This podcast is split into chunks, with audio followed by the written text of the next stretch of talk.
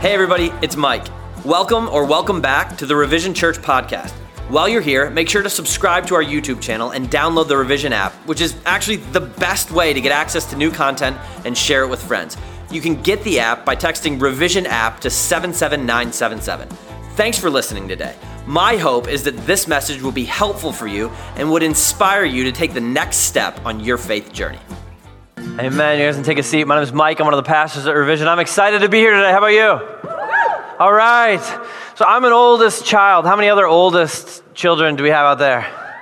Yeah. We got to look out for each other, you guys. It's so much harder to be an oldest kid than it is a middle or a youngest because you show up, your parents have no idea what they're doing. They're making it up as they go along. They're usually broke. It's just you shouldn't be there yet. Like I my siblings when they got brought home, got brought to a home. It had a yard and a driveway. Not me. I got brought to like a, a three foot wide outdoor hallway slash patio at a less than luxury apartment complex on the south side.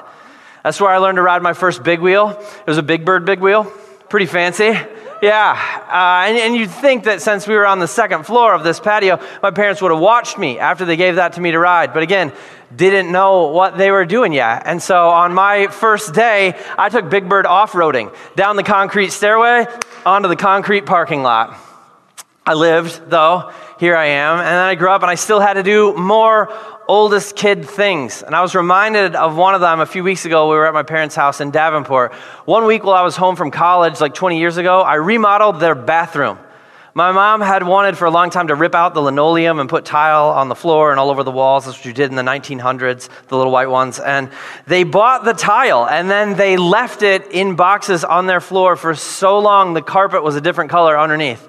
This is a true story. This is how efficient my dad was at home improvement projects. And so I got home for spring break one year and I was like, I'm just, I'm just doing it. And I, I did like floor, walls, paint, the whole thing. And I expected that I would be rewarded for my sacrifice, at least with gratitude. I didn't ask for anything other than that. But I thought, you know what? Here, I did this. I should at least be thankful. And instead, the way my family has chosen to reward me for that hard work over the last two decades is to mercilessly laugh at and make fun of me. Because at one point, well, I wasn't looking and I was down on all fours, like scraping glue off the floor so I could level it. My brother took an admittedly funny video of that.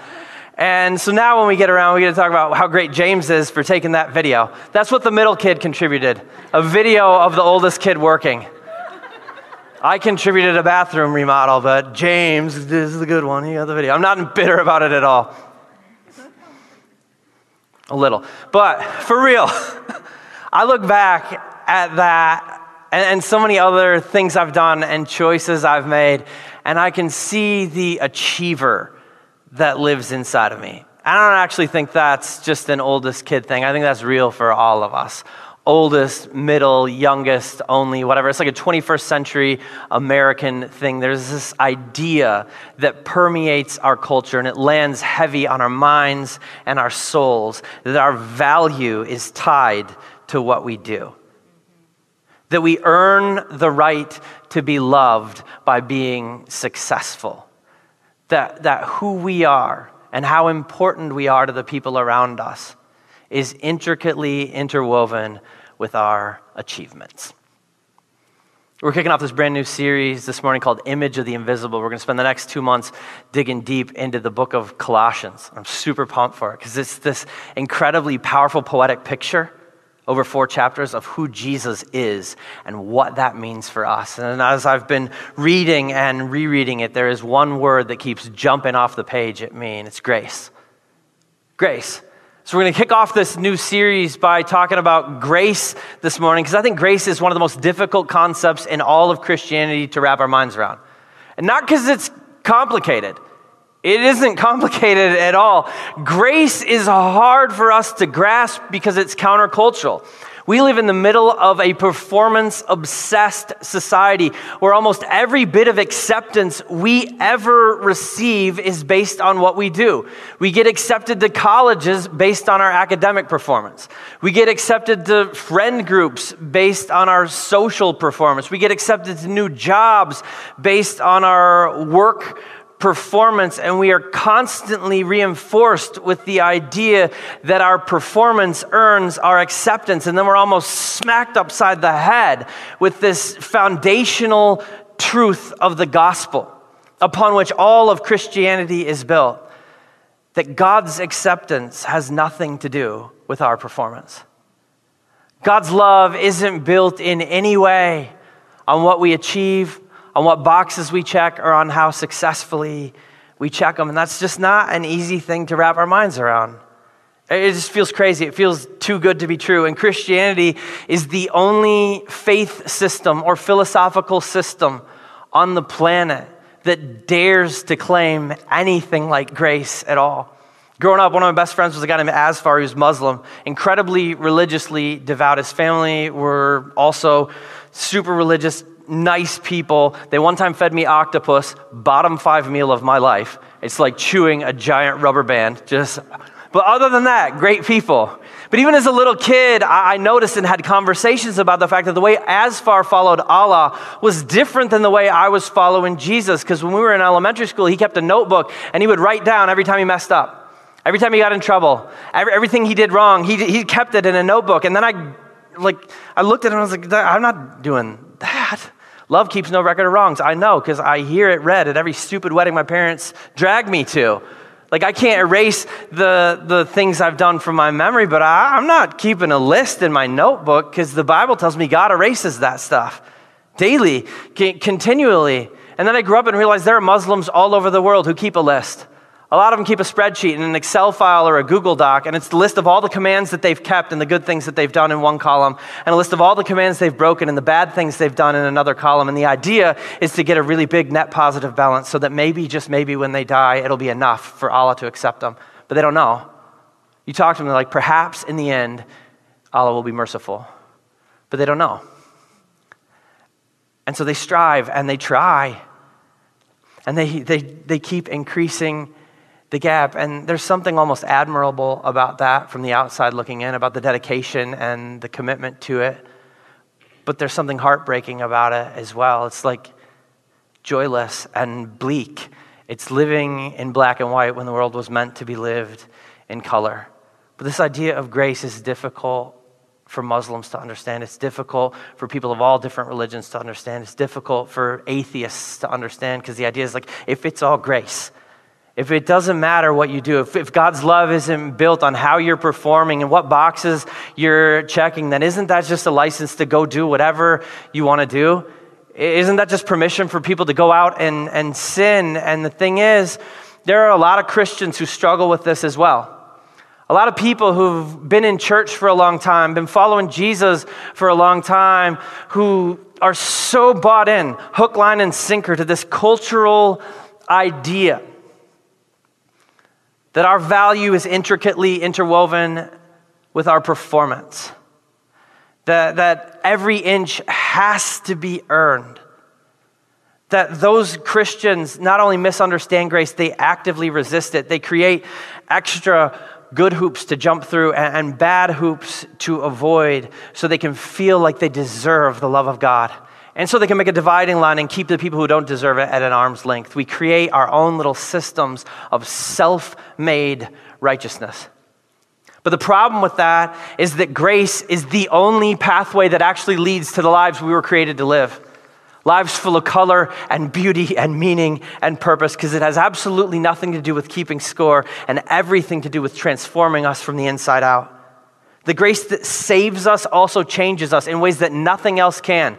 No amount of determination, no amount of effort, no 12 step program or 21 step program will ever do for us the same thing that recognizing the grace of Jesus does for us. That realizing God's love isn't dependent on what I'm doing or how I'm doing it. It's not about what I've done or what's been done to me, it's about what Jesus did for me, and that's it. God loves me not because of what I've done, but in spite of what I've done. Fair warning though, when you really understand that, it will wreck your life. It will wreck you for anything else.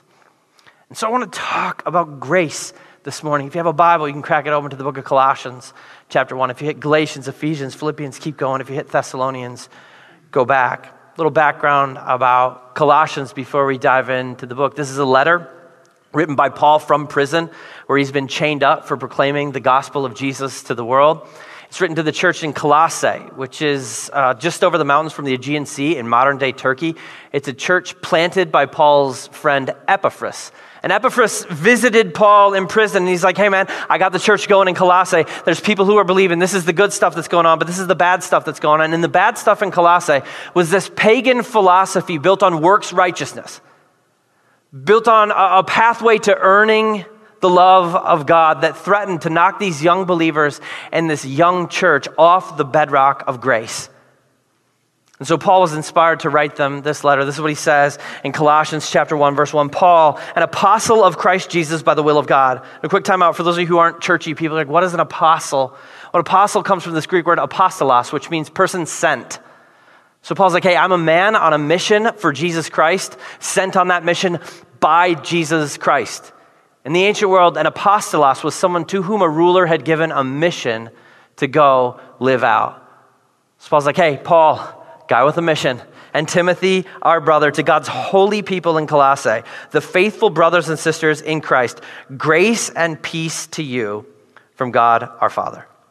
I think it's kind of interesting that the first thing Paul and Timothy do here is wish grace upon the Colossians. Because if you flip a few pages or you scroll down a little bit, what you'll find is that in the very last sentence of this letter, Colossians 4:18, Paul writes, "I Paul am writing this greeting with my own hand. Remember my chains.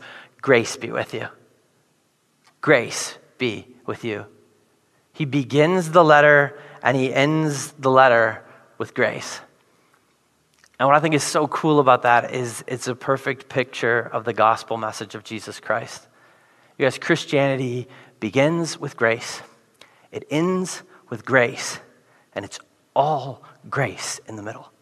Please don't miss that. Please, I just think it's such an easy, simple thing to miss. That, that, maybe it began with grace, but that at some point after that, we had to earn our way. At some point after that, we had to check the right boxes. At some point after that, we had to be good enough for God to keep loving us. But the whole message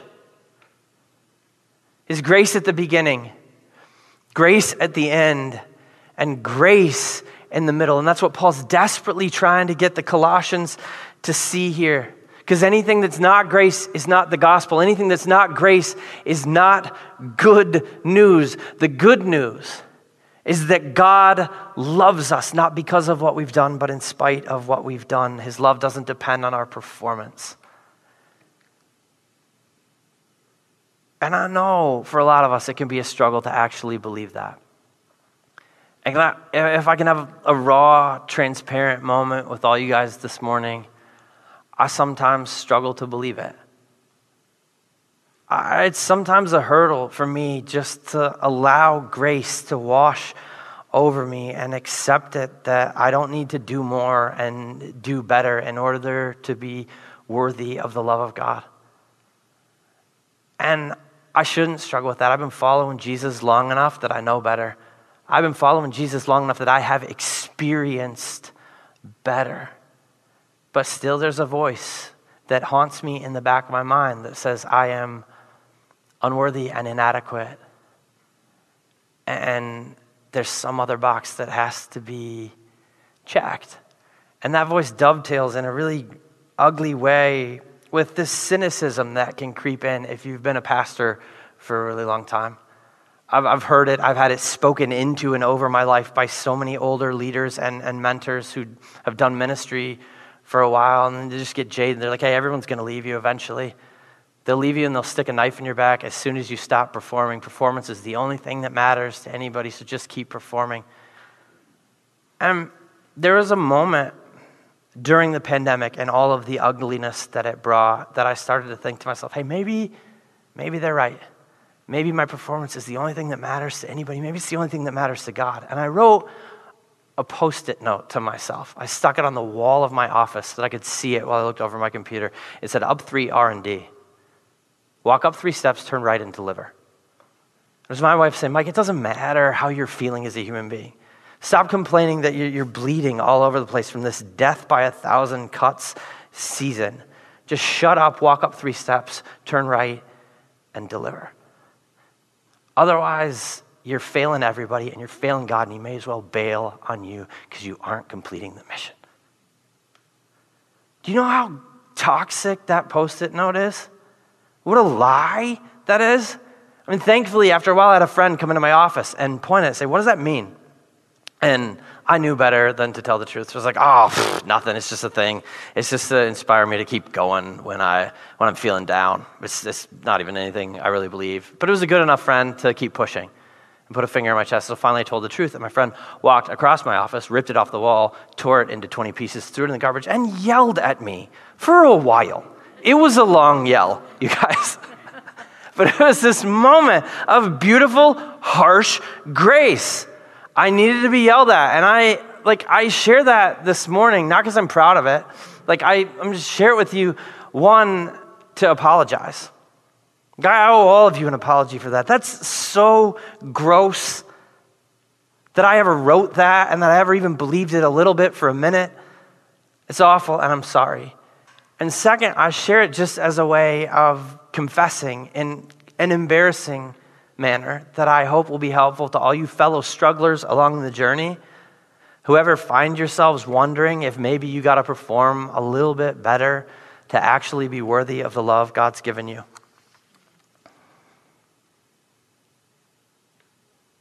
Because I know I'm not alone. I know I'm not the only one who ever struggles with that. We are not alone. It's a massive cultural problem for us, but it's also an ancient problem. It's as old as Christianity. The book of Galatians, Corinthians, especially Colossians, are written by Paul against this idea that what we really need in order to be accepted by God is Jesus and. Like, I have Jesus, but I also need to do this or do that. I have Jesus, but I also need to perform in this way so that I can be successful or be good enough or be accepted or be loved. And Paul writes these letters, and what he says continually again and again and again is all of your problems are from the but. You got to lose your butts. You need Jesus and nothing. Jesus is it. And until you get that, you will always be striving and constantly be failing. It's grace that allows you to produce the kind of fruit that your fruitless striving has never allowed you to produce. That's kind of what Paul gets at next in Colossians. He keeps reading this says, We always thank God, the Father of our Lord Jesus Christ, when we pray for you, because we've heard of your faith in Christ Jesus and the love you have for God's people. Now, rewind real quick. Back in verse 1, Paul addressed the Colossians as God's holy people. And sometimes we hear the word holy and we start thinking about perfection or purity. Like if I ask, hey, are you holy? If I started pointing out people in the audience, like, are you holy today? A lot of us would get nervous. Be like, oh, my kid's socks, holy. My husband's underwear, holy. Me, I'm working on it. I'm not holy yet. Because that's a misunderstanding of our identity in Christ, and it's a misunderstanding of what the word holy means in the New Testament. It's not about perfection or purity, it's about purpose. Like in Genesis 1, when God created the earth, he set aside the seventh day and called it holy. That's not because it's more pure or perfect, it's the exact same as every other day. It just has a different purpose. Six days for work and one day set aside for worship. So, what we're told in the book of Colossians, what we're told again and again and again is that we are holy. And so, if I ask you that question, are you holy? The answer is yes. Yes, you are. You are not perfect. You are not perfectly pure, not yet, but you are holy. You have been set aside by God and called to be a part of His mission in the world. And the question is, is why? Like, how? What sets us aside and makes us holy? And the answer is faith. That's it. Faith in Jesus Christ sets us aside, calls us out, and makes us holy, and there is no other qualification at all. It's not like God held a competition. He's like, you know what? I need some people. I, I got to get a crew to help me out with my mission in the world, so I'm just going to see who the best and the brightest are. We'll give them a bunch of tests, and then I'll, I'll claim them for myself. That's not what he did at all. It's by grace alone, through faith alone. In his grace, we're loved because of what he did for us, not what we've done for him or for anybody else. And thank God for that, because if he did hold a competition, a lot of us would not be winning. Like, I wouldn't. I can't turn my head to the right today for some reason. I don't know why. I woke up after sleeping well old and I can't do it. That's me. Like last week, I made the second grade basketball team that I coach run killers after practice. And I raced them once. I gave them a big head start and then raced them just to suck the joy of living out of them and teach them what it felt like to lose so they'd be ready for Saturday. It was good coaching. But afterwards, I did beat them. But afterwards, I saw stars the whole drive home. Not the white ones in the sky, the little black ones in front of your face, like I'm gonna pass out now. And I was still wheezing an hour later. I didn't want to tell Jenny about that, but I secretly went to our medicine cabinet to see if we had an inhaler lying around. We did not. But that's how, that's how things are going for me, right? I'm not winning, but I don't have to. Jesus won for me, which means grace is accessible to me. Jesus did what he did so I could have grace, so you could have grace, so we all could have grace. Grace is expensive, sacrificial, undeserved love. That's what it is. That's what it is. Jesus paid everything. He gave up his life, even though we were still messed up, even though every single one of us had rejected God, turned our backs on him, and run away from the lives he created us to live. But in the middle of that, God didn't like abandon us to our brokenness or abandon us to our rebellion. He stepped out of eternity into the human story and gave his life so that we could be forgiven and set free. I think there are three things that happen when we decide to put our faith in that. Three things that happen when we come to the end of ourselves and we say, you know what, I don't think I can earn enough, or I don't think I can do enough to earn it. The first one is that we're forgiven. We're forgiven. The debt of our sin is completely paid, and that's good news. And if it doesn't seem like good news to you, simply put, you don't understand the depth and the width and the ugliness of your sin. Because when you get it, that's, that's good news. The second thing that happens is we're adopted. We're welcomed into God's family as his sons and daughters. We're like, we're like fully grafted into the thing. God's adoption doesn't work like Amazon. It's not like a 90 day return policy where He gets to test us out, see if we're good enough Christians, probably leave the tags on us first. Like, I don't know, and then send us back to Jeff Bezos and give us a one star review if we fail. It's not like that. In the ancient world, adoption was full, complete, irrevocable sonship and daughtership. And when we put our faith in Jesus, we are adopted in. And the third thing is that we're set apart. We're set apart.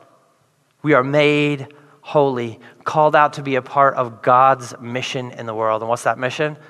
Well, Paul tells us in verse 3, he's like, I thank God every time I pray for you because of your love. So listen, Colossians, you guys are doing what God set you apart to do. You are doing the thing that Jesus said ought to be the defining thing that marks his church. At the Last Supper in John 13 34, Jesus gathered with his disciples and he looks at them and he says, Hey, a new command I give to you. And that, or love one another. And love one another wasn't new, but Jesus wasn't through. He said, As I have loved you, so you must love one another. And this is a really fascinating moment to think about. Like, put yourself in their shoes for a minute. They didn't even get it yet. They understood that he was cranking it up to 11, right? They're like, okay, Jesus loves us in a different way than we love each other or we love anybody else, but they hadn't watched him die yet. Two days later, they really got it, what Jesus meant when he said, Love each other, this self sacrificial, completely crazy way that I've loved you. But then Jesus finished the thought and he said, By this the world will know that you're my disciples, that you love one another.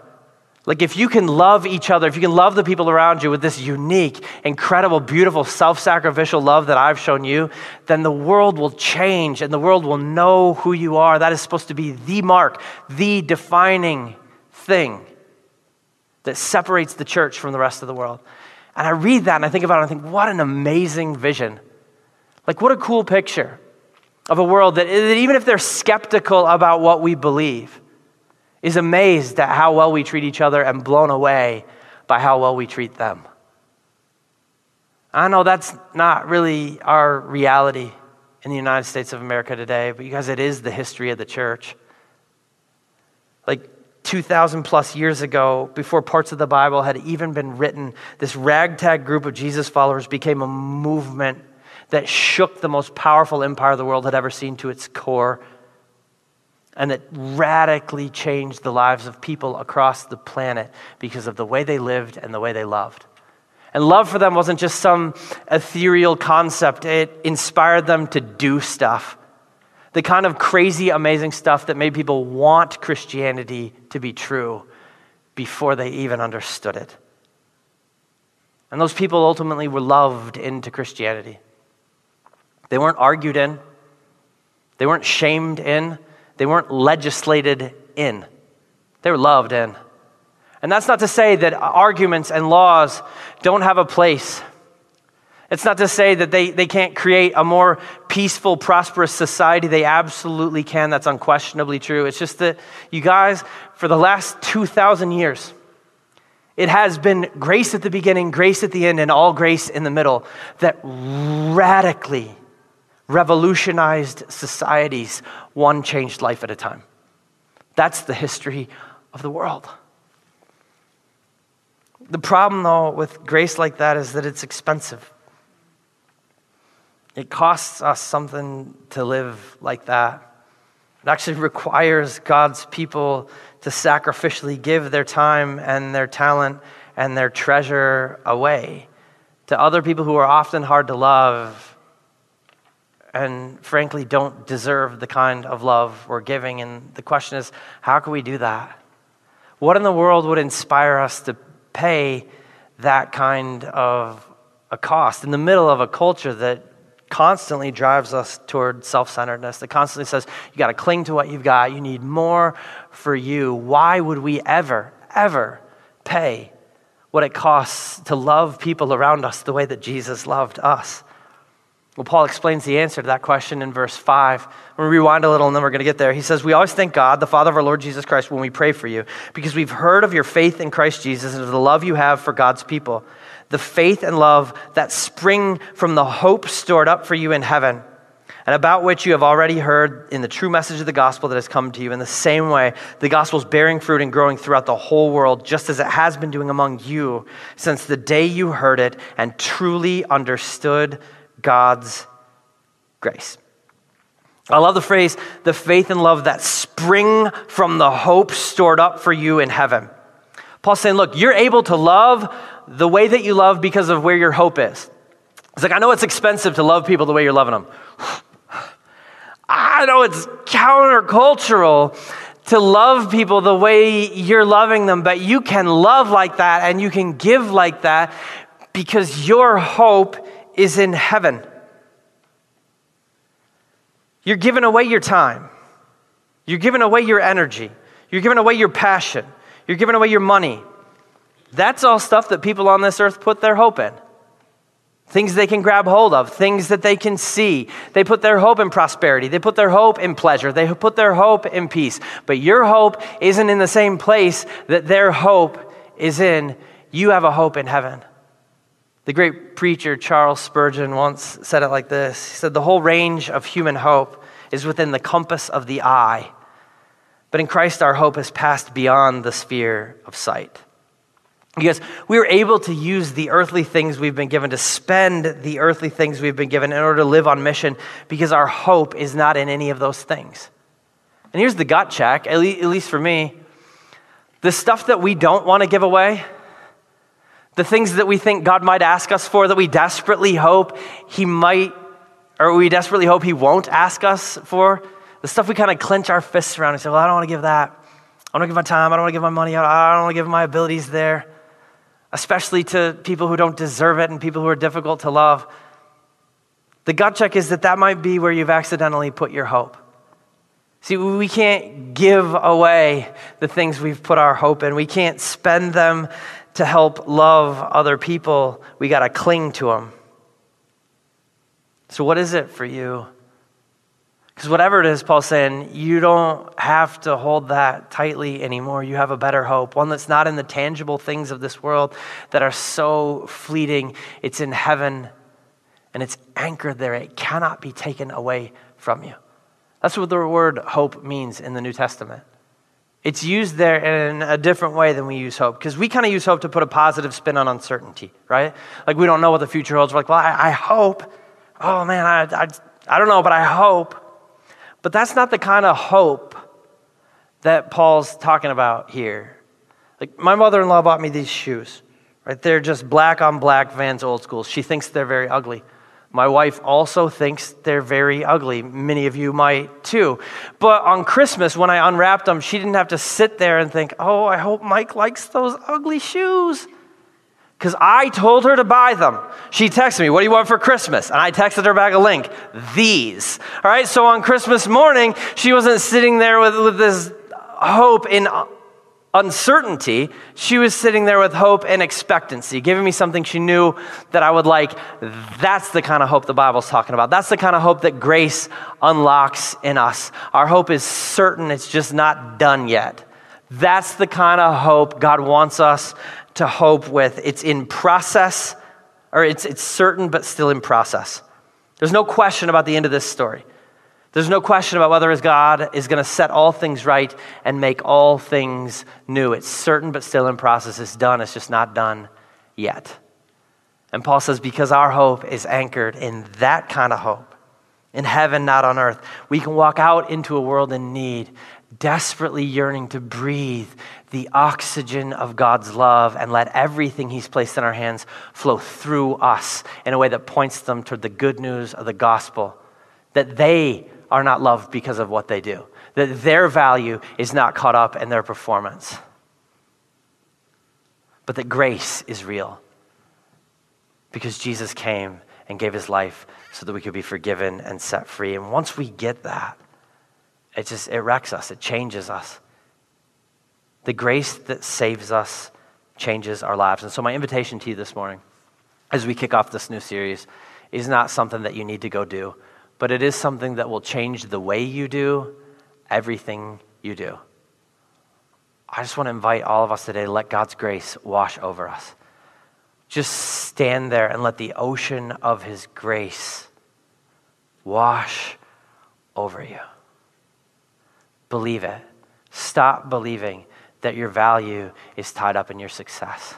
Stop believing that God's love is dependent on whether you check the right boxes and how well you check them. Stop believing that and remember that His acceptance has nothing to do with your performance.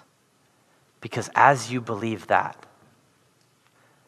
as you begin to step into this beautiful thing we call Christianity, that's grace at the beginning, grace at the end, and all grace in the middle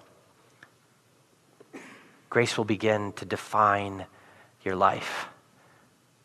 And when we live lives defined by grace, we're able to step into the beauty and the meaning and the life and the purpose. God knit us up, dreamed us up, and placed us here to live. And we're able to make the difference He wants us to make. You guys pray with me? God, thank you for grace. Thank you that it's grace, grace, all grace, grace at the beginning, grace at the end, grace in the middle. Lord, none of us deserve that.